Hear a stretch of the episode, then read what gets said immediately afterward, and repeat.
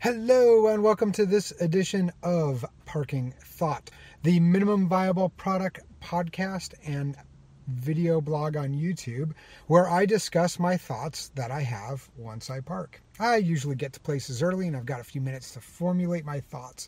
Talking to you guys here gives me the opportunity to practice my speaking before I have to go in and perform and be a functional human being since I don't do caffeine or I don't do coffee and that sort of stuff, this is a good way to help, uh, good exercise to help wake me up.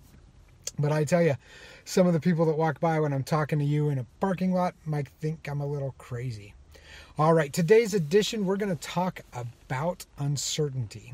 Okay, uncertainty oftentimes brings anxiety, but it actually is a lot more nuanced than that when you stop to think about it. So there's positive and negative uncertainty, right? Uh, negative uncertainty is there's something out there that's unknown, your body perceives it as a threat, and you continue to see it as a threat and are concerned about it. Now, when you have negative uncertainty, you can go ahead and attack that negative uncertainty by doing things that will help reduce it, right? You can reduce the risk, you can reduce, you know, the impact of that risk, you can avoid the risk. There's lots of different ways to go after that.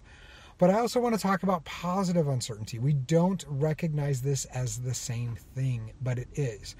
Positive uncertainty is where you look at a situation that brings excitement. There's something uncertain about your future that you are excited about.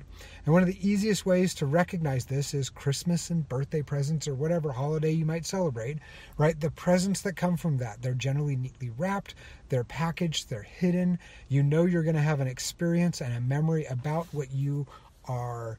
Um, unwrapping and that you're going to have an experience and memory about using it afterwards. That is positive uncertainty. So, what I like to do is I like to look at how um, my world operates, and, and my job right now is as a project manager. One of the things that I do um, is to go in and look for opportunities to change negative uncertainty into positive uncertainty. And a lot of that has to do with reframing, simply how you look at what is coming ahead, right, as something that has a lot of positive benefits, right? So if you decide to to make that shift right make that shift from positive or excuse me from negative to positive uncertainty you know there are a few uh, steps that we sort of do uh, to do that. One of them is to be excited right?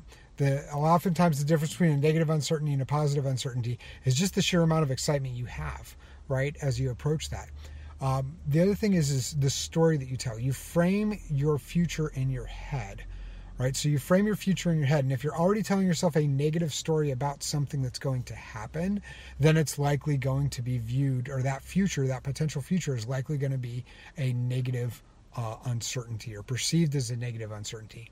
Whereas if you can flip that around and be like, all right, the challenges that are ahead of us are going to allow us to have a great hero story, you know, and you're communicating and thinking of it in those terms, then the odds of those challenges, you know, overwhelming the team become smaller, right? They appear and you overcome them and you move forward. Uh, recently on our project, I um, found an area where I needed to, to, you know, we're trying to, to bring some of our future state into our current discussion, right? So we're going to bring some of our future into our current conversation so that way we're planning in parallel with our, our other activities. And it's a pretty neat technique, right? We're calling it horizon uh, horizon style planning just because we needed a name for it. I don't know if there's an official name out there. Right? We called it Horizon Style Planning. And so what we're as we're bringing that stuff in, I went and I said, "Hey, you guys are on the schedule. I need you guys to come in and present." And I found out the team that was responsible for coming and presenting was not even aware that they had that uh, particular um, load of work on their plate. And then we started realizing that there was more work that would needed to be inputted for that team to be able to perform their function.